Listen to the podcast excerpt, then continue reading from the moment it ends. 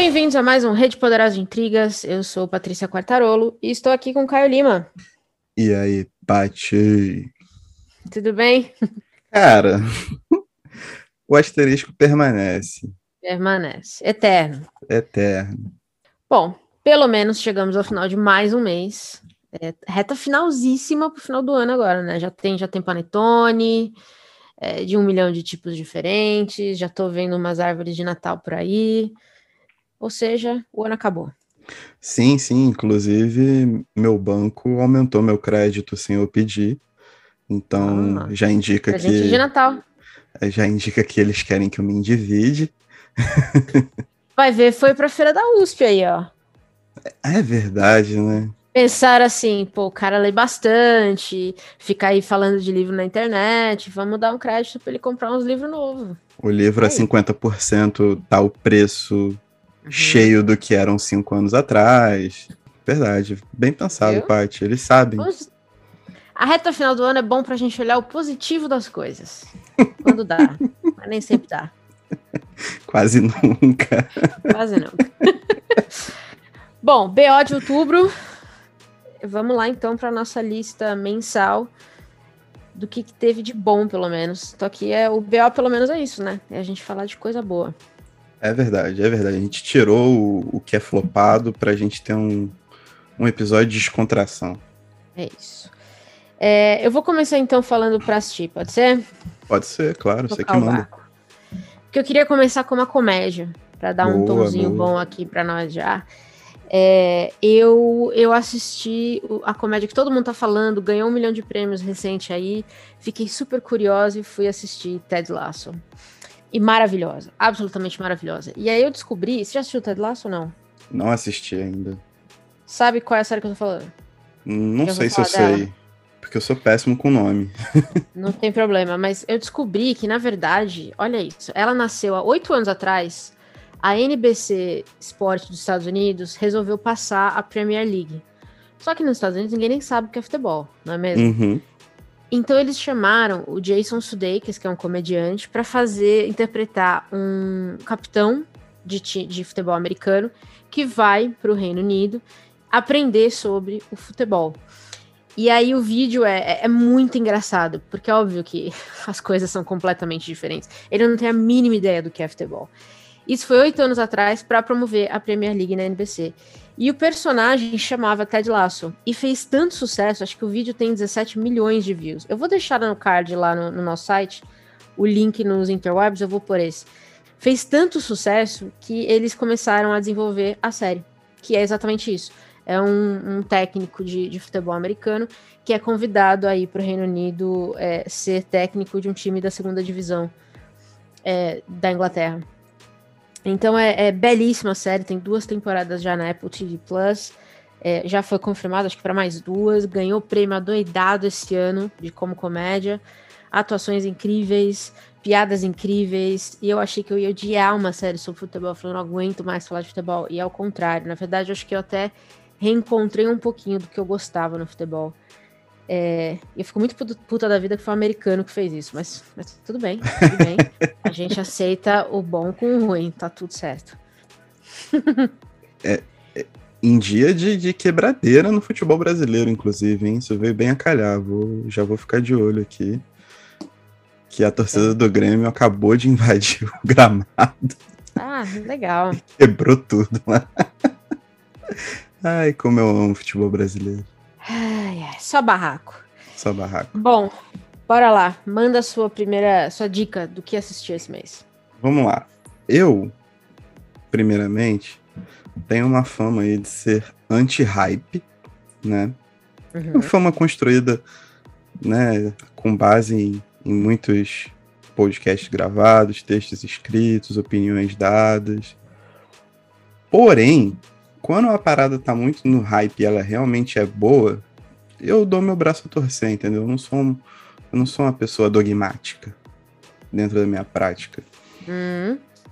E aí apareceu Duna na minha vida. E eu simplesmente sei lá, tipo, estou sem palavras para definir o que é esse filme, porque é um baita de um filmaço, cara. É um baita de um filmaço. Eu só quero que 2023 chegue logo para eu assistir a parte, parte 2. É só isso que eu quero. Você leu os livros? Não li os livros. Isso que eu fiquei mais Olha impressionado. Só. Eu não tinha é. contato nenhum. Eu não tinha ponto de contato nenhum com, com, com a trilogia de Duna, com o universo de Duna.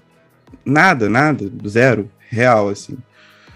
Eu sou. Eu, eu não sou muito maior fã de ficção científica, essas paradas assim. Uhum. Só que alguma coisa no trailer me chamou a atenção quando eu vi. E assim que saiu, eu corri para ver. E, cara, tipo, recomendo agora. Eu só consigo falar sobre Duna. Não tem outro papo para mim, entendeu? As pessoas estão falando sobre, sei lá, COP26 e eu tô falando sobre Duna, entendeu? É, é esse é o meu nível agora. Você vai ler os livros? Vou, com certeza. Rapaz, eu tô chocada aqui. Eu só não sei quando que eu vou comprar. Mas... Ah, então, a Feira da De novo aí, ó. A Feira da USP tá aí. Na, ah, você viu os preços da Amazon, da, da Amazon da Aleph, oh, como é que estão? Da Aleph. E são, são seis livros. Eu comprei. Eu já, já te contei minha história com Duna. Eu comprei achando que era livro único, eu descobri que eram seis. Fiquei louca de ódio. Porque eles são enormes. São, é um catatauzinho. Todos eles são assim vai, 800 páginas. Aí eu comprei, achei lindo. Falei, ah, vou investir numa edição bonita, né? Um livro. E aí, quando eu descobri, vem Duna 2, Duna 3, Duna... eu falei, eu não acredito. E é uma fortuna mesmo, tem razão. É. Mas, assim, eu tô muito interessado em algum momento dos próximos anos aí, né? Principalmente antes de sair a parte 2, provavelmente. Eu já devo começar a minha jornada. Mas o filme é, é uma peça de arte, assim, muito bem feita, muito bem feita real, tipo, filmaço, de ponta a ponta, duas horas e meia de filme, que eu fiquei, assim, apaixonado a cada cena, desde o começo. Muito bom, muito bom. Muito bom, bom saber, bom saber. Bom, eu vou recomendar mais uma coisinha para assistir que não está relacionado com é, rir e nem ficar embasbacado com ficção científica, mas você falar da realidade e ter os traumas tradicionais. É, eu acho que eu já, já falei aqui algumas vezes do, do programa do, do Jamie Oliver, né? Eu gosto muito Sim. desses programas, sabe? Esses, esses programas de comentário que tem muito nos Estados Unidos e é uma coisa que o Gregório do Vivier agora trouxe para o Brasil, né? Com. Como chama o programa dele? É, Greg News. Ele faz algo muito similar. Você pega um tema e aí você destrincha esse tema, tem umas piadinhas no meio e tal. Mas o grande precursor disso foi o Jon Stewart, que tinha se aposentado alguns anos da televisão. E aí eu descobri que ele voltou agora com um programa na Apple TV Plus também, é, em que chama The Problem with Jon Stewart. E basicamente ele faz isso mesmo, ele pega um tema e ao invés dos os outros programas falam de algumas outras coisas, e o bloco maior é esse tema. O programa inteiro dele, então, é o contrário, é sobre um tema específico. Então, para você ter uma ideia, o terceiro programa foi sobre é, economia, democracia e liberdade. E aí ele trouxe é, a, a jornalista que ganhou o prêmio Nobel recente da, da Filipinas, trouxe um jornalista é, egípcio que teve que fugir do país e trouxe, se eu não me engano, um jornalista venezuelano para falar exatamente o que, que eles viram ou veem no dia a dia é, que afetou a democracia dessa maneira. E aí eu, eu acho que vale a pena demais porque ele fala, ele vai entrevistar as pessoas, ele traz gente, ele tenta. A ideia dele é trazer todas as partes interessadas nessa conversa, sabe? Então, jornalista, uhum. um economista do governo, é, especialistas. Então, virou um programa muito parrudo. É, se eu não me engano, tem uns 40 minutos que você nem vê passar. Mas é muito um programa para quem é viciado em política, que é, que é uma coisa que eu gosto muito, sempre gostei. Então, assim, é um programa muito específico, é um público muito específico. É, e o Jon Stewart tá, assim, continua em forma como sempre. Então eu recomendo demais, demais o, o, programa dele. Tá no Apple TV Plus, acho que sai um episódio por semana, que eu odeio, mas enfim, não tem muito o que fazer. A Apple tá fazendo isso com todos os programas, pelo jeito. Ah, cara, mas eu acho que é, é muito pelo lance de pirataria também, né, mano? Porque também. senão, tipo, a galera joga a série inteira na rede direto, você não cria expectativa e perde todo, todo o approach é de marketing, é, é brabo. Quem não tem o Apple TV, tem trechos do programa dele no YouTube, que dá pra ver de graça, obviamente, só que eu acho que aí não tem tradução. Mas o, o The Problem with John Stewart também é um canal no YouTube. Se eu não me engano, tem um podcast que eu ainda não ouvi. Mas assim, eu, eu normalmente parto do pressuposto que se tem John Stewart, é bom, manja. Saquei. E tem o método DSP também, que tá sempre aí, mas fica é, sua conta em risco. É isso. Esse tá implícito, você pode dar os seus pulos onde você, onde você quiser. Exatamente, exatamente. Só Muito vai com bom. calma. É, não fala que foi a gente que falou. Exato. É, falando de YouTube, vamos falar então de interwebs? Vamos. O que você vamos. recomenda de bom aí? Bom, o primeiro não é necessariamente sobre o YouTube, mas eu acho que é o mais importante que eu vou falar hoje, porque envolve uma pessoa comum a nós dois, que é a Ju. Opa! Porque grande. a Ju tem o perfil Coisas que Leio lá no Instagram e faz parte do Poderoso Resumão. E ela tá com uhum. um processinho de financiamento coletivo dela lá para tentar dar, um, dar uma desbaratinada aí, né? E fazer o serviço que, que ela presta aí para a sociedade brasileira tão importante, que é isso que político não vê, entendeu? Conseguir ter uma, uma rentabilidade qualquer. E dentro desse serviço ela montou meio que um clubezinho de leitura, em que ela faz a uhum. curadoria e ela vai juntando as pessoas e tal. E eu descobri títulos muito bons através dela, antes, né, pela, pela amizade e também pelo clube. Então acho que vale a pena a dica de uma curadoria que mexe com editoras pequenas, independentes, que tem um trabalho editorial muito forte, muito bonito. Os dois livros que eu são excelentes em relação a conteúdo e excelentes em relação à edição. Então, fiquem ligados, deem um alô na Ju, e esqueçam financiamento coletivo de editora que é financiada por banqueiro. e outra coisa, o, o, a curadoria dela envolve só autoras e autoras do norte e nordeste brasileiro. É, então, importante ela, detalhe. É, ela tá fazendo um trabalho incrível aí de, de garimpar mesmo nomes que não chegam, é, não chegam no eixo de, da grande venda assim do sudeste. Então acho que é um, é um puta trabalho legal mesmo. Depois você faz o Pix, Ju. Boa. é, eu queria recomendar. Se vocês viram, você viu esse mês, né? Que caiu, teve um dia que caiu tudo, Facebook caiu tudo, caiu Instagram, caiu WhatsApp, caiu todas as coisas de Zuckerberg. Você viu, Foi né? o único dia bom do mês. Foi maravilhoso. Mas foi muito, foi uma coincidência muito grande porque eu vi uma entrevista da denunciante do Facebook. Você tá sabendo da história, né? Tô sabendo, tô sabendo. Pois é. E aí te, ela deu essa entrevista no, no 60 Minutes, que eu, que eu quero recomendar demais, eu vou deixar o link para vocês. No dia seguinte, caiu tudo do Facebook. Uma semana depois, nem é Facebook mais. É, e eu acho que é muito importante ver a entrevista dela. Não tem só essa do 60 Minutes, acho que ela já deu algumas entrevistas.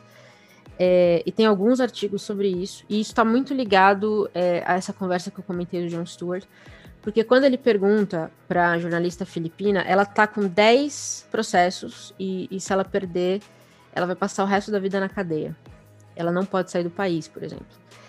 É, e aí ele pergunta para ela assim, como é que a gente chegou aqui, né? O que, que aconteceu com as Filipinas? E ela é muito clara em falar sobre o papel das redes sociais, principalmente do Facebook, é, na erosão da democracia filipina. Então, é, e aí vem muito de, de, E esse programa foi filmado, acho que tem mais de um mês. Então vem muito de encontro ao que a denunciante do Facebook soltou aí, né? Botou na roda que o Facebook realmente está cagando para qualquer tipo de responsabilidade social. Então acho que vale a pena acompanhar essa conversa. Eu acho que. Até porque a gente vê isso no Brasil também. Sim, então total. é perigosíssimo. É perigosíssimo. A melhor coisa que eu fiz na minha vida foi largar o Facebook. É, e recomendo a todos, inclusive. Então, acho que vale acompanhar essa conversa com a denunciante. É um assunto muito sério e, e, eu não acho que o meta vai mudar alguma coisa. Eu não, não tenho essa confiança ainda, não. Mas é, não quero deixar que vocês, de falar sobre isso, que vocês fiquem ligados nisso. Porque a, a conversa é. Eu achei muito assustador os documentos que foram vazados, assim. Muito assustador. Caramba, que surpreendente, né? Bilionários Chocante. contribuindo para a erosão. Isso do processo de emancipação de países do terceiro mundo. Não dá nem para acreditar. Americanos, né?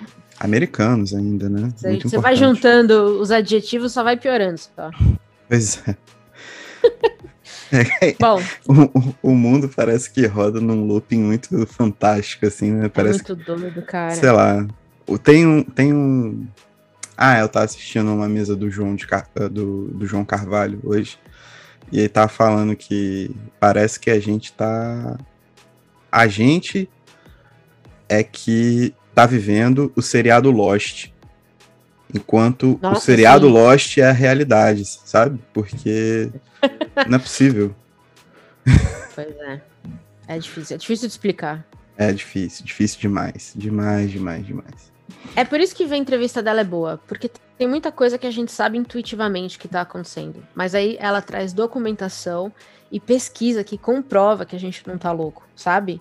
Porque eu acho que rola isso também, esse gaslighting da gente falar assim, cara, o Facebook está de propósito, propositadamente, divulgando notícia é, negativa, notícia fantasiosa. E aí, quando você fala isso, quem não entende todo o sistema fala, que é isso, gente? Pelo amor de Deus, o que, que o Facebook ganha com isso? Pois aí ela veio e trouxe um monte de documento que mostra, por A mais B, que o Facebook de fato ganha com isso. Então, assim, é, eu me sinto vingada, manja, quando eu vejo essas coisas. Muito triste pelas pessoas que ainda estão nessa plataforma de merda. Mas vingada, porque a gente sabe que isso acontece. Mas é muito intuitivo, né? até alguém liberar uma pesquisa é muito intuitivo, então é complicado. É, é, assim, o meu sentido de vingança tem mais a ver com o tipo de série que você gosta de assistir. Mas eu me sinto mais confortável. Entendeu? Certo, certo. Um pouco mais confortável, sabendo que eu não tô Muito maluco. É isso. É isso. Eu só, eu só não quero me sentir mais maluco do que o normal. Exato. É, tem mais um? Tem, tem, mais tem. Tenho sim. Manda. A minha recomendação é de um cara que é das antigas, que fez sucesso por, por brigar com o Dado Dolabella, pelas suas loucuras, pela cena punk que ele representou, né? Que é o, o João Gordo, que agora é youtuber, né? ele tem um programa no YouTube. E ele tem. Uia, não sabia. Tem, tem, tem um canal, na verdade, né?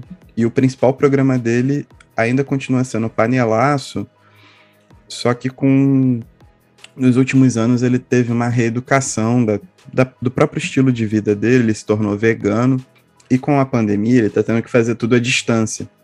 Então ele conseguiu adaptar o formato, e agora o que eu achei muito mais maneiro é que ele conta com apoio de algumas marcas relacionadas ao underground já, tipo a Vans, né, que é uma marca de skate propriamente, um movimento muito ligado ao punk, do qual ele faz parte, né, Cavaleira, do Max Cavaleira, que tem toda a história com rock também e tudo mais. Mas também com uma editora, Darkside, que além de ter feito a biografia do João Gordo, apoia o programa. E, e é isso que acaba permitindo o programa ter uma continuidade, sacou? Então acho que além do conteúdo ser maravilhoso, tanto pelo papo que ele leva com os entrevistados, que é um papo bem formal, bem tranquilo, tanto pelas receitas que ele, que ele lança lá, que normalmente são bem boas, com vários chefes jovens, com várias alternativas baratas de comida vegana, saudável, sabe qual é? é eu achei muito maneiro de uma editora tá saindo dessa caixinha, sabe? De de booktube, de, da, da mesmice, indo lá num cara conhecido por ser tudo que tem de errado para a família tradicional brasileira e bancar, ajudar a bancar o programa dele, sabe qual é? É muito maneiro isso, né? E mostra novas poss possibilidades, tanto para as editoras, que podem alcançar outros lugares, tanto para criadores de conteúdo, né? Isso também dá um, um leve frescor aí para saber que tem gente fazendo um trabalho diferente. Muito legal, vou acompanhar. Não, ah, não sabia, não. É maneiraço, é maneiraço. A entrevista dele com. É o Pedro Cardoso que fazia o Agostinho. O Agostinho? Agostinho não. É, ele mesmo. Ah, o Agostinho, então. A entrevista dele com o Pedro Cardoso é muito maneira. E é um papo que acaba saindo sobre a vida, sobre não tem um roteirão assim, sabe? É bem legal, bem legal. Boa. Muito bom. É, eu vou então direto para ler, então. Bora? Falar de livro? Então vamos nessa, vamos nessa. Eu, vou, eu começo falando de, de, de, de, comédia e as coisas vão um pouco declinando, né? Porque a minha primeira recomendação para ler é o Tudo bem, parece que é. Toda vez é isso. Eu tento fazer um negócio mais leve, mas eu não consigo. Porque minha primeira recomendação para ler é o Como as Democracias Morrem. Veja você, que é dos professores Levinsky e Ziblatt. Eles são especialistas em é, estudos sobre a democracia na Europa e na América Latina. E aí, esse livro fala muito sobre. O que eles estão tentando responder é como o Trump chegou ao poder. Porque é, isso chocou muitos dos americanos, porque ele veio do nada. E normalmente existe uma certa tradição, né? É, política. Sim. E aí, uma, a única coisa mais triste do livro é que ele só examina o primeiro ano do Trump. Eu queria muito saber o que eles acharam do último ano do Trump. Principalmente aquele finalzinho de janeiro ali, é, que né, teve invasão e o escambau. E hoje parece que já comprovaram que alguns dos participantes se encontraram com o Partido Republicano, então tem muita água ainda para passar por essa ponte. Mas eles só analisam o primeiro ano.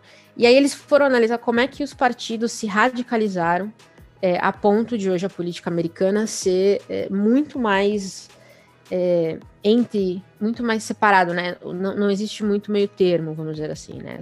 Aqui a gente vê isso no Brasil também, né? Se você gosta de A, então você odeia B. Os Estados Unidos conseguiu criar a maior aberração do universo, né? Exatamente. É isso que, é que eles foram entender. Que é a classe extremo centro. Não. É. Mas é isso que eles foram tentar explicar. Tipo, como é que, né, a história dos Estados Unidos existe um consenso ali. Não os partidos não são extremos. Nem tanto extrema esquerda, nem extrema direita. É um país muito, muito ali de meiuca. Extrema esquerda é, nunca foi mesmo. Nunca foi, exato. E aí eles, querem, eles tentaram entender o que aconteceu. E aí eles conseguem rastrear até a década de 70 o começo da radicalização do Partido Republicano, que, por sua vez, como resposta, causou a radicalização do Partido Democrata. É, um pouco menos do que o republicano, segundo eles, mas ainda assim também radicalizado hoje. Então é uma leitura muito boa, porque é meio que uma um passo a passo, né? De como a gente cai nas mãos de, de ideólogos sem ideologia, basicamente, né? é, ou, ou, imbecis como o Trump. A gente, a gente viu isso acontecer aqui com o Bolsonaro, mas mesmo o Bolsonaro, na verdade, ele não entraria nessa conversa, porque o Bolsonaro, é, eu vou pôr entre aspas muito grandes aqui, de certa forma tem uma vida política. É, isso no Brasil ainda segue. Nós não elegemos políticos do nada. Talvez o Dória seja a primeira, é, o primeiro. O Dória, o Dória seria muito próximo, sim. É, seria muito próximo. É a primeira aberração, como eles colocam, que é o Trump. É, é uma leitura muito rápida, uma leitura muito didática, é assustadora. É um grande livro de terror aqui, aproveitando que a gente está gravando em 31 de outubro. Então, quem tiver interesse no assunto, vale a pena demais. É um baita livro. Boa. Manda cê, uma sua. Você quer emendar? Porque você falou que tinha quatro e eu tenho dois. Ah, é. Eu tenho um monte. Eu vou mandar mais um, então, que também é outro triste. Uhum. É, que é o 24 por 7, o capitalismo tardio e os fins dos. Você já leu esse? Eu acho que você já tinha Esse eu li, então. esse eu li, esse eu li. Ah, boa. Eu li por recomendação da Evelyn, do Lidos da Evelyn. E, na verdade, ela me deu o livro de presente. E foi que livro incrível para abrir a nossa cabeça, assim. É, pro tanto de coisa assustadora, eu diria, que tá vindo por aí, né? As formas como a gente tenta controlar as horas livres, que ele coloca como horas de sono como a vida do. A gente tem falado muito isso aqui, né? A gente tira muito sarro desse povo do coach, o trabalho enquanto eles dormem. Sim. Essa palhaçada toda do empreendedor, que basicamente a sua vida tem que ser para trabalhar. E eu acho que esse livro é muito didático nesse sentido. Achei, achei maravilhoso. Na mesma medida que ele é assustador, né? Porque você começa a reconhecer um monte de coisas do dia a dia, o discurso né? Do tipo, não, a gente tem sim que trabalhar, é, dormir para quê? A gente descansa quando estiver morto. Foi negativo. Hoje, por exemplo, eu fiz nada. Eu só descansei, só relaxei, só fiquei na cama. E foi uma delícia. Então, assim, é muito doido quando você vê no seu dia a dia esses discursos de automatização do seu tempo ou ultra. Ultra. Como é que eles chamam? Não é positivismo, que também ninguém gosta disso aí, não, também não Produtividade, uma ultra produtividade. Cada segundo do seu dia tem que ter sido produtivo de alguma forma. Isso é muito louco. É, e eu acho que também é um livro, é um livro curtinho também, mas achei muito, muito didático e muito bom para tirar o sono da gente, já que é isso que ele quer. Pior de tudo é que esse livro, de certa forma, ele já. De certa forma, não. Ele está desatualizado, né? É ainda atual, claro.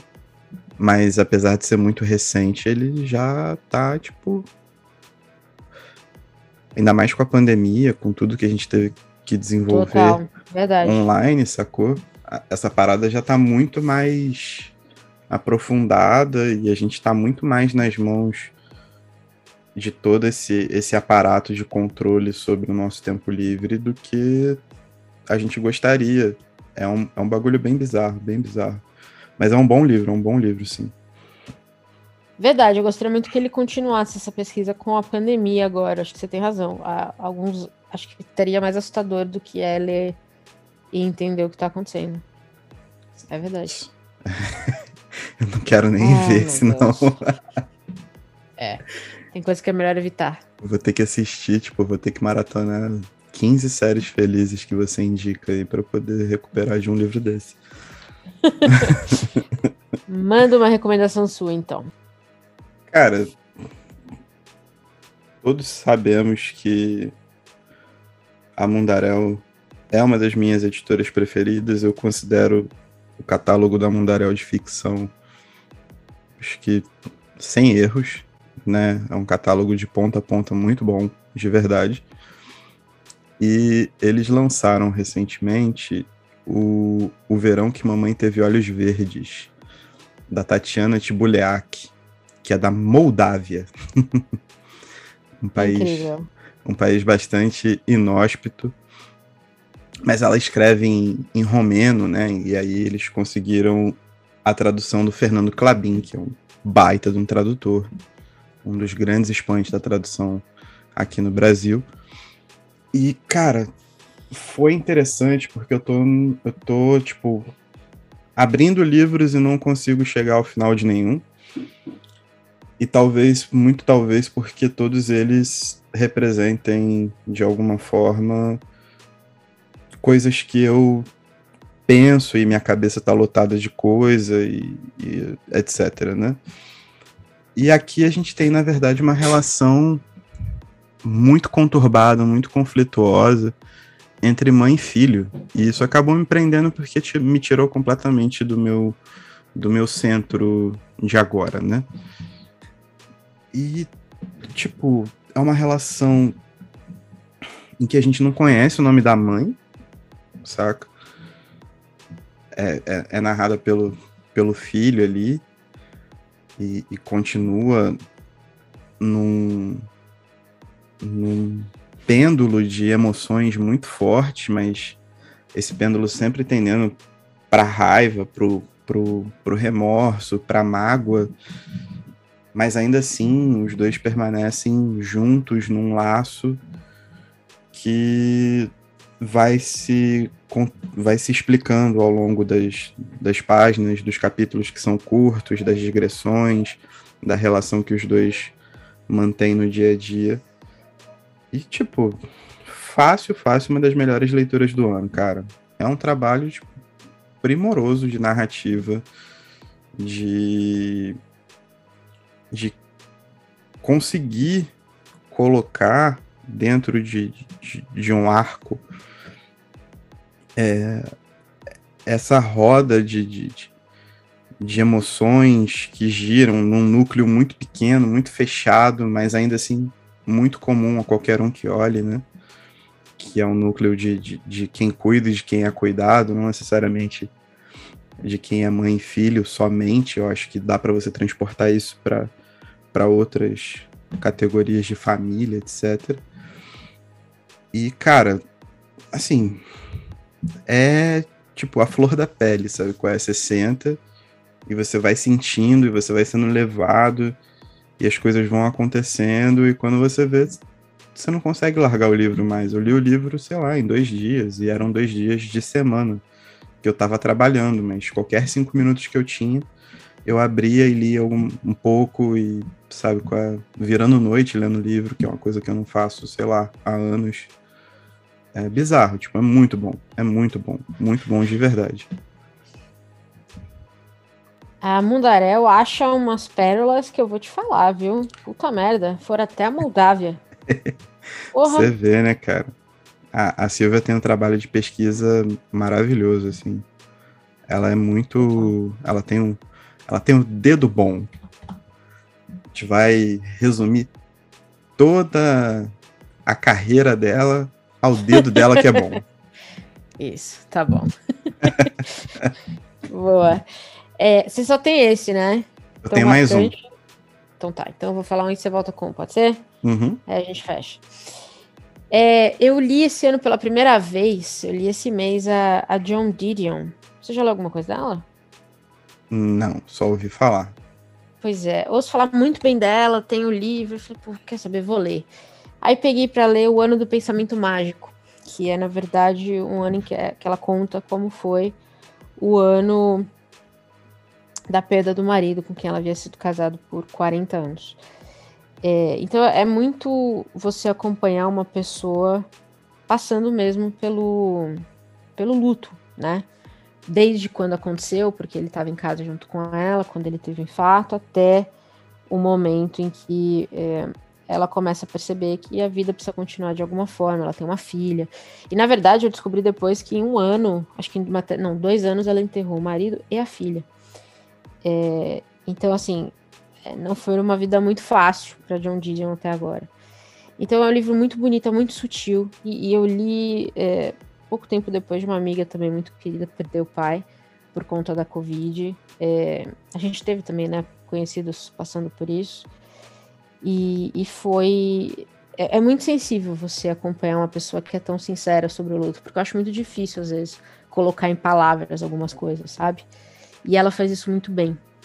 Então eu acho que foi um livro que, que me ajudou muito a entender também esse luto tão profundo, que é um luto que eu ainda não passei, sabe? Eu não tive isso na vida, é, felizmente, até agora. Mas eu sei que é um, de certa forma, é um, é um luto que vem para todo mundo, né? É uma coisa que une todo mundo. Então é muito, foi muito, não sei, eu diria até catártico ver é, uma pessoa sobreviver a isso, sabe? Algo que é tão difícil parece ser tão difícil também. Então é muito bonito o livro, recomendo demais. Eu vou ler o outro dela, que acho que fala sobre a filha, que chama ah, Noites Azuis, se eu não me engano. Mas eu não consegui ler um depois do outro. Então o Noites Azuis vai ficar para outro momento, quando eu tiver. Tem que dar uma respirada aí também, né? Porque senão. Então, é. é, então, pelo amor de Deus. Mas preci preciso, preciso ler mais John Didion. Foi isso que ficou gravado para mim. É, é uma baita escritura, mão cheia mesmo. Então, tá na lista para ler mais. Bom, bom, vou procurar, vou procurar. Você tem mais um, Paty? Eu tenho mais um. Então mete bronca. É, eu li, foi o último livro que eu li esse mês e fiquei embasbacada, que foi o Floresta Escura, da Nicole Kraus. Eu nunca tinha lido nada dela. Foi meio que um mês para achar autoras boas, porque. Puta merda. É, Peguei Nicole Krauss, falei, pô, vou ler, vou entender o que, que é isso, o que, que, tanto eu já ouço falar dela faz muito tempo, blá blá blá. E aí li o Floresta Escura, que, que conta a história de, de duas pessoas que estão meio que se encontrando na vida. É, uma é uma autora chamada Nicole, então talvez tenha aí também um pouquinho de autobiografia, porque ela passa por um divórcio, a autora realmente passou por um divórcio na época, um divórcio, aliás, muito comentado na mídia, porque ela é casada com aquele autor, o Jonathan Soen. Como é que chama? O Frauer? Como é que é? Fryer? Acho que eu não sei falar o nome dele. Mas ideia. ele é um autor muito. É, ele é um autor muito famoso na gringa. E, e ele era um, eles eram um casal, um casal muito conhecido, né, no setor literário, então foi, foi muito divulgado o divórcio dela. E aí a outra pessoa da história é sobre. É um, um senhor de quase 70 anos que acabou de perder os pais e está começando a questionar o que, que é a vida, sabe? Qual é o papel dele na vida. E os dois são judeus, então o papel de Israel, a sua terra, pertencimento, você encontrar suas raízes, é, é grande parte do que o livro fala. E aí o final é, tem a ver com Kafka, tem muito a ver com Kafka. Você sabe o rolo do Kafka, né? Que teve processo de, de governo. sei, uma, sei. Uma, então. Aí a amante não queria liberar, a amante do Max Brod, do amigo dele, não queria liberar a obra, vendeu um original do Kafka por 2 milhões. Tem um original Kafka pelo mundo aí que a gente nunca vai ler porque hoje é uma propriedade privada, a menos que, obviamente, esse cara libere, mas duvido. E é... capitalismo. Pois é. E finalmente isso foi resolvido em 2018. O Estado de Israel ganhou os direitos da, dos manuscritos de Kafka. Então, imagino aí, entre aspas, que deve ter Kafka no ouvindo. Mas eu não sabia dessa história. E aí ela fala dessa história no livro. Ela meio que interlaça. Inter, eu ia falar interlaça, mas isso não existe, né? Entrelaça. Ela meio entrelaça. Obrigada. a vida dessa autora, Nicole, com a história que, que se conta do Kafka em Israel. E aí eu tava lendo o livro, achando que era uma ficção, eu falei, gente, que história maravilhosa, que, que ficção doida que essa mulher criou, meu Deus. Fui pesquisar e é tudo real a parte do Kafka. Eu fiquei de cara no chão. É, e eu vou, inclusive, eu, vou comp eu comprei o livro para ler, depois eu volto aqui para falar dele, que é o último processo de Kafka que saiu pela Arquipélago, que fala exatamente desse processo. É, e eu quero também recomendar, vou deixar na Interwebs lá no nosso site, um artigo que chama Who Gets to Claim Kafka, que fala exatamente sobre essa bagunça que foi e como que. Né, o que, que tem isso de você deixar um. Ah, cara, a única coisa que ele deixou na vida foram esses escritos, né? Sim. Como é que isso vira propriedade de uma pessoa que nunca nem conheceu ele? E de repente essa pessoa tem autoridade para decidir o que é feito com a obra do cara. É uma conversa muito maluca. E, enfim, Nicole Krauss, minha primeira experiência, achei incrível é, e quero ler mais dela. Vou, tô caçando aqui o que, que já tem no Brasil dela. Baita autora, de verdade. Boa, boa. Vou procurar também, fiquei interessado. Fecha, tinha... fecha a sua, mas. É, então, depois eu vou ver se eu acho mais dela, eu te conto. Beleza. Cara, Manda. a minha é o outro livro publicado pela Mundarel. Silvia Meu também Deus. faz o Pix. Mas é, o novo livro Canto Eu e a Montanha Dança, da Irene Solar. Espero que eu esteja falando certo. Ela é catalã e esse livro foi traduzido pelo Luiz Reis Gil, direto do catalão.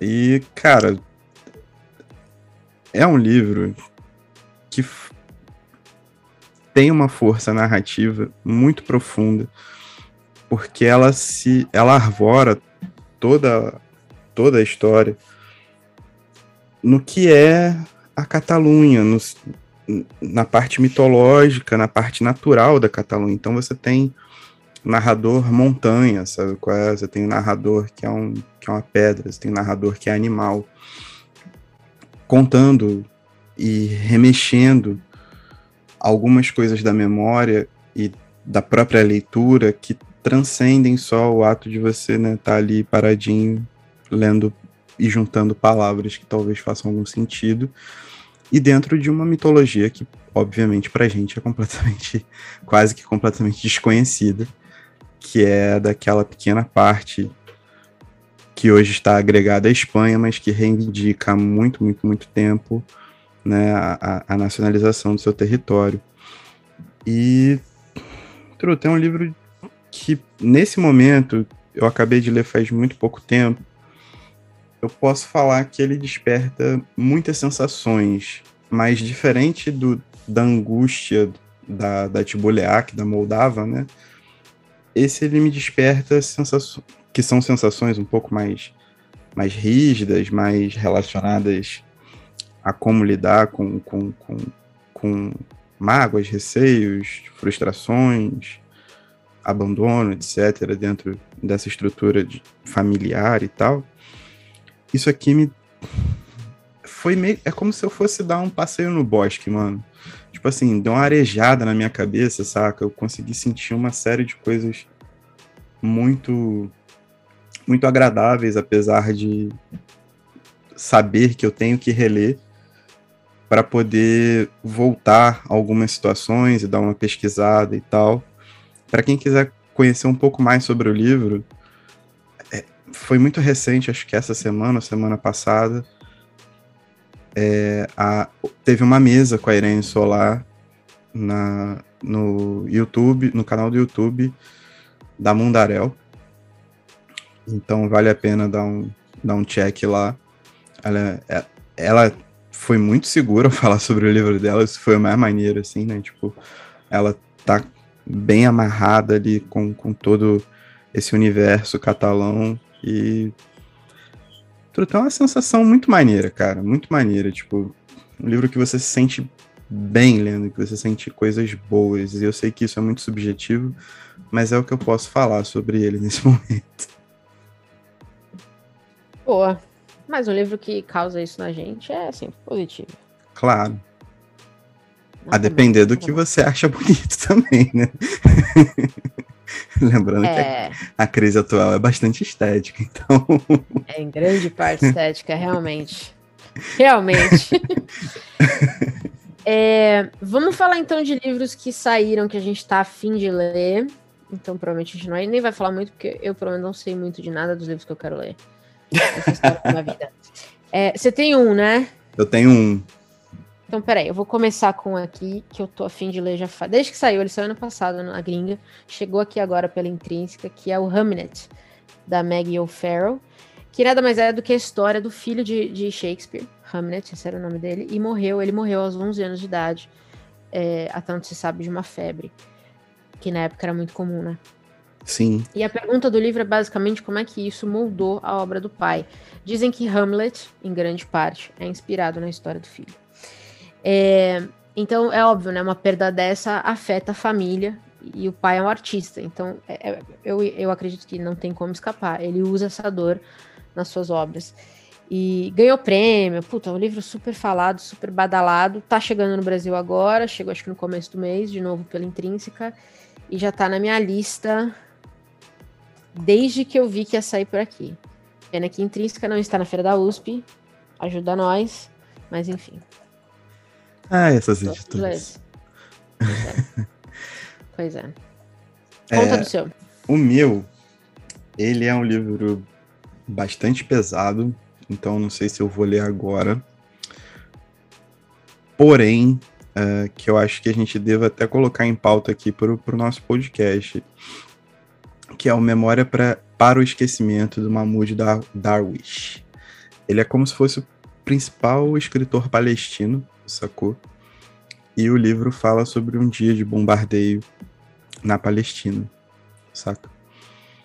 E eu já tinha lido alguns poemas dele, que são muito fortes e muito bonitos. E descobri agora que a editora Tabla tá meio que botando esse cara como um dos cabeças da editora, sabe? Tá publicando o, o Mahmoud de uma forma bastante consistente, e esse é o lançamento mais recente. Para esse lançamento também teve um, uma mesa no, no canal da Tabla no YouTube com a tradutora Safa Jubran, que foi uma mesa emocionante. Eu, eu cheguei até a comentar com você, né, Paty? De tipo, Sim. Você fica arrepiado do começo ao fim, o que, né, no momento triste igual que a gente tem passado, é, é mas ao mesmo tempo é o que desperta mais vontade ainda de ler o livro. E o canal da Tábua, só fazendo um adendo a essa recomendação, ou esse desejo de leitura, a editora Tábua, patrocina a gente. É, é um dos melhores canais do YouTube, talvez o melhor canal ligado à literatura no YouTube, assim. As mesas de cabo a rabo são excelentes, é um espetáculo. Eu já revirei, eu já revirei e revirei de novo o canal assistindo, porque é um espetáculo o cuidado que eles têm, sabe? É muito maneiro, muito brabo. E Mahmoud Darwish é o nome do cara. É um cara que eu tô muito interessado em conhecer. Gostei. Eu tava falando com a Fê Marão também outro dia sobre o canal da Tábua. É, aparentemente, quem assiste gosta. É unanimidade. É muito bom mesmo. Eu comecei a assistir porque você me falou dele. Você falou dele aqui já, antes, se eu não me engano. Não, não sei. Devo ter falado. Eu Mas acho. recomendo de novo. Não tem problema não. É, boa. Só, só achei coisa boa também até agora. Inclusive, eu te falei, né? A mesa do Milton Ratum em francês. Porra, é, uma, é um canal muito, muito fora de série. Muito, cara. Muito. muito o, o, cuidado que eles têm em cada lançamento deles, assim, é brilhante. Tipo, brilhante. Muito brabo, muito brabo de verdade. Boa. É, um outro lançamento que está no meu radar, esse eu já tenho em mãos porque eu assino o Clube F da Bazar do Tempo que, que manda a cada dois meses é, um livro de uma autora para discutir um pouquinho questões envolvendo mulheres, literatura, feminismo e tudo mais. E o livro que chegou esse mês foi o da Saidia Hartman, que ela entrou no meu radar. Eu não sei se você chegou a ler o, o livro do Debois, que a gente tinha conversado que saiu pela Fósforo, é, O Cometa. Sim, sim, sim. Pois é. E o, a Sadia tem aquele aquele ensaio, né? No final, uhum. que, se eu não me engano, chama O Fim da Supremacia Branca. Que é um ensaio incrível. Eu li aquele ensaio que tem o quê? Sei lá, tem, tem é, o livro é pequenininho, vai, deve dar três, cinco páginas de texto. É um negócio do caramba. Eu li e reli o ensaio dela, achei incrível. E aí ela entrou no meu radar e esse mês eu recebi o, o livro que chama Perder a Mãe, que nada mais é porque ela propõe uma abordagem é, muito pessoal sobre a história da escravidão, né? Então, é, ela vai. É um livro, de certa forma, pelo que eu vi, mais acadêmico, mas ele também é chamado como uma nova visão é, da escravidão. Principalmente, eu entendo perder a mãe, tem, é muito mais que perder a mãe também, é perder a pátria, né? Perder a mãe terra, o que ela tem ali. Ela partiu muito de Gana, que aparentemente é de onde a família dela, os, os ancestrais dela vieram. É, e ela faz essa, esse cruza, ela cruza esse Atlântico até as Américas, para contar um pouquinho de como foi. Não li o livro, tá? Tô falando que eu li por cima, porque, de novo, eu não quero saber muito sobre os livros quando eu pego, mas sendo a Sadia, que eu já vi um conteúdo dela e achei maravilhoso, e sendo o tema que eu acho que é extremamente relevante, já entrou no radar aí para eu ler assim que eu puder respirar, porque também falar sobre escravidão agora tá pesado. Eu preciso de uns minutos. Então, mas vou ler. Tá aqui comigo, tá nas minhas patinhas já. É, vai estar tá tendo. Boa. Boa, não, boa, boa.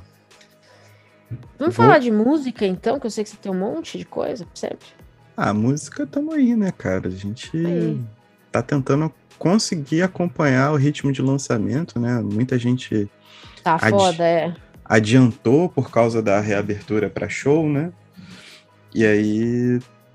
Muita gente fechou trabalhos mais curtos e muita gente adiantou alguns trabalhos e tal, ou teve muito tempo para trabalhar durante a pandemia e conseguiu focar, então muito lançamento de música. Mas eu posso começar, posso começar? Manda ver.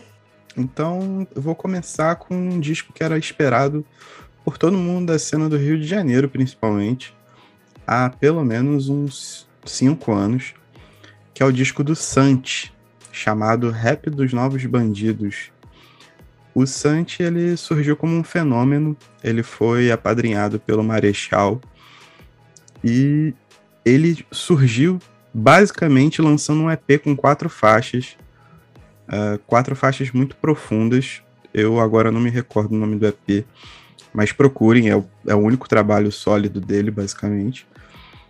E desde então ele foi fazendo muitas participações, se envolvendo em muitos projetos mas é meio que uma cobrança geral do público, né? Principalmente esse público que é muito ativo em rede social, que além dos constantes lançamentos, você tenha essa reunião dentro de uma obra para poder entrar numa categoria qualificatória, né? Melhor disco do ano, sabe? Isso acaba criando um, uhum. um buzz muito grande, assim. E ele meio que não caiu nessa fita e continuou trabalhando. E veio esse mês com o rap dos Novos Bandidos, numa roupagem bastante agressiva, com linhas muito. Uh, muito. que refletem muito o cotidiano de, de subúrbio, é, refletem muito o, o próprio passado dele e a visão que ele tem de prosperidade, de cuidado, não só material, mas com a própria cultura na qual ele está inserido, né, com, com a própria questão regional de, de, de onde ele está inserido, de como ele está inserido, né, o, o Rio de Janeiro tem as suas, as suas platitudes, digamos assim, um trabalho muito sólido, muito consistente, ele rima muito bem, sempre rimou, e veio muito agressivo, toda a produção é do, é do do LP Beats, se eu não me engano, que conseguiu casar muito bem as batidas com a proposta do, do, do, do álbum. E é um, é um discão, cara, um discão. muito, com muita raiz, com muita ideia, muita letra, muito, muito ritmo, sacou? É um belo trabalho, assim, para quem ficou esperando esse tempo todo, eu acho que foi bem recompensado. Boa, muito bom. Quer mandar mais um? Aí eu falo do meu? Pode ser, porque aqui é tudo RJ, tá ligado? Aqui tá, no, tá, tá na zona aqui. Eu acho que a cena do Rio de Janeiro, inclusive, é uma cena que tem expoentes criativos muito fortes. E talvez um dos maiores expoentes criativos na produção seja a Larinha. E ela se juntou com a Mangolab para lançar uma, uma mixtape chamado Eu Gosto de Garotas, em que ela chama, se eu não me engano, são 12 MCs do Rio de Janeiro para rimar numa sequência de oito, nove faixas. E, cara, que trabalho, sacou? A Larinha é muito versátil, é uma das melhores produtoras da cena atualmente, fácil. E as minas que rimam é só, rim, é só rimadora braba. É muita caneta, muito ritmo. Os refrões são maravilhosos, saca? Trabalho de responsa feito por muita mina da hora, sabe qual é? Merece muito a atenção de geral. Gostei, hein? Já gostei. Vou te passar o link, vou te passar o link porque Manda. brabeza demais. Manda. Eu vou, eu vou falar rapidinho do meu então e aí você fecha então com mais eu, acho que fica bom. Fechou. É, eu, na verdade, vou recomendar um álbum que saiu recentemente de uma banda de rock italiana chamada Maneskin. Eu não sei se eu já falei deles aqui, acho que não. Mas eles entraram no radar quando eles é, venceram o Eurovision. É, que eu nunca, eu nunca presto muita atenção nisso, mas esse ano tá todo mundo falando desse povo. Vamos ver que merda é essa aqui, porque eu não, não sei. E é uma banda italiana muito, muito, muito boa. Eles acabaram de lançar. Acabaram não, acho que já tem um tempinho. O álbum deles chamado Teatro Dira, que tem músicas em italiano e algumas em inglês, mas acho que a maioria é em italiano. E é muito bom. Eu tô, eu tô gostando muito de sair do eixo Estados Unidos é, para ouvir rock, sabe? Eu acho que tá, tá, tô achando interessante achar bandas fora é, do que a gente já conhece, assim, do, de americano. É, então é muito bonito. O álbum é muito bonito, tem momentos pesados, tem momentos mais leves, muito bem feito. É, e acho que acho que é meio que tem um popzinho também no meio, sabe? Tem um, eu acho que tem muito para agradar muita gente diferente. Quem não gosta de rock, eu acho que vai gostar desse. Quem gosta de pop vai gostar desse. Então acho que é uma, é uma recomendação aí para todo mundo. E é aqueles para estourar o, o rádio da casa. Que eu sempre gosto. Porque eu tenho os vizinhos idosos que não escutam.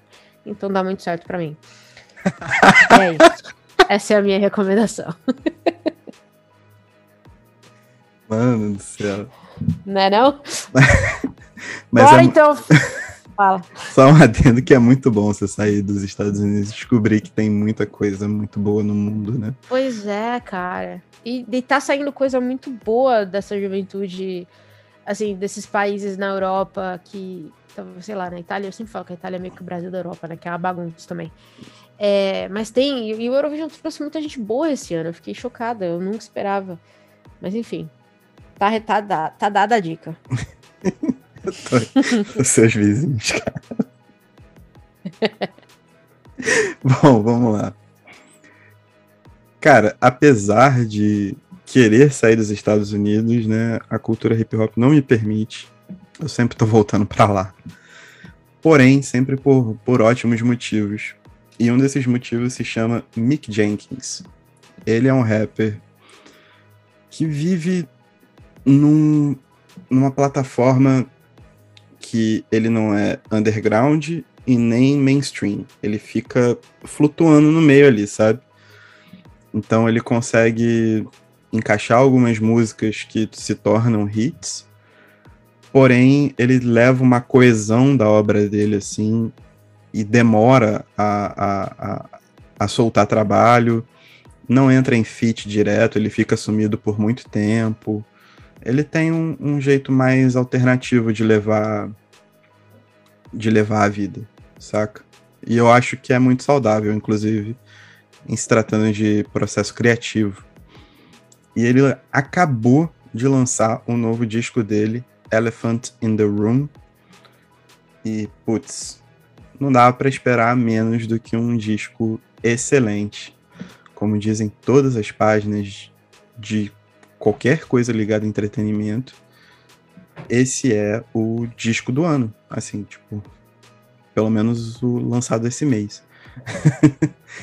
então, ouçam Mick Jenkins. Elephant in the Room é um descasso e ele entrega tudo que ele sempre entregou, muita musicalidade, muitas linhas brabas.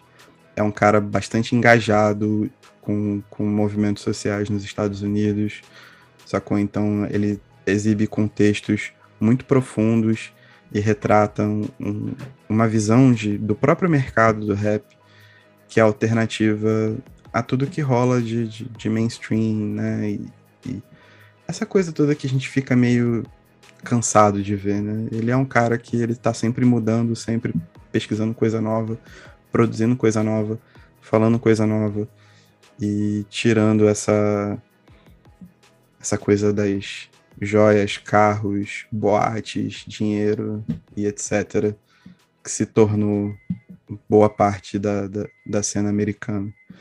Então, vale a pena, vale a pena Exato. conhecer.